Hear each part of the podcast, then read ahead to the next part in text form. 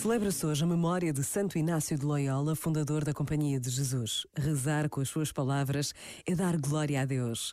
Tomai, Senhor, e recebei toda a minha liberdade, a minha memória, o meu entendimento e toda a minha vontade, tudo o que tenho e possuo.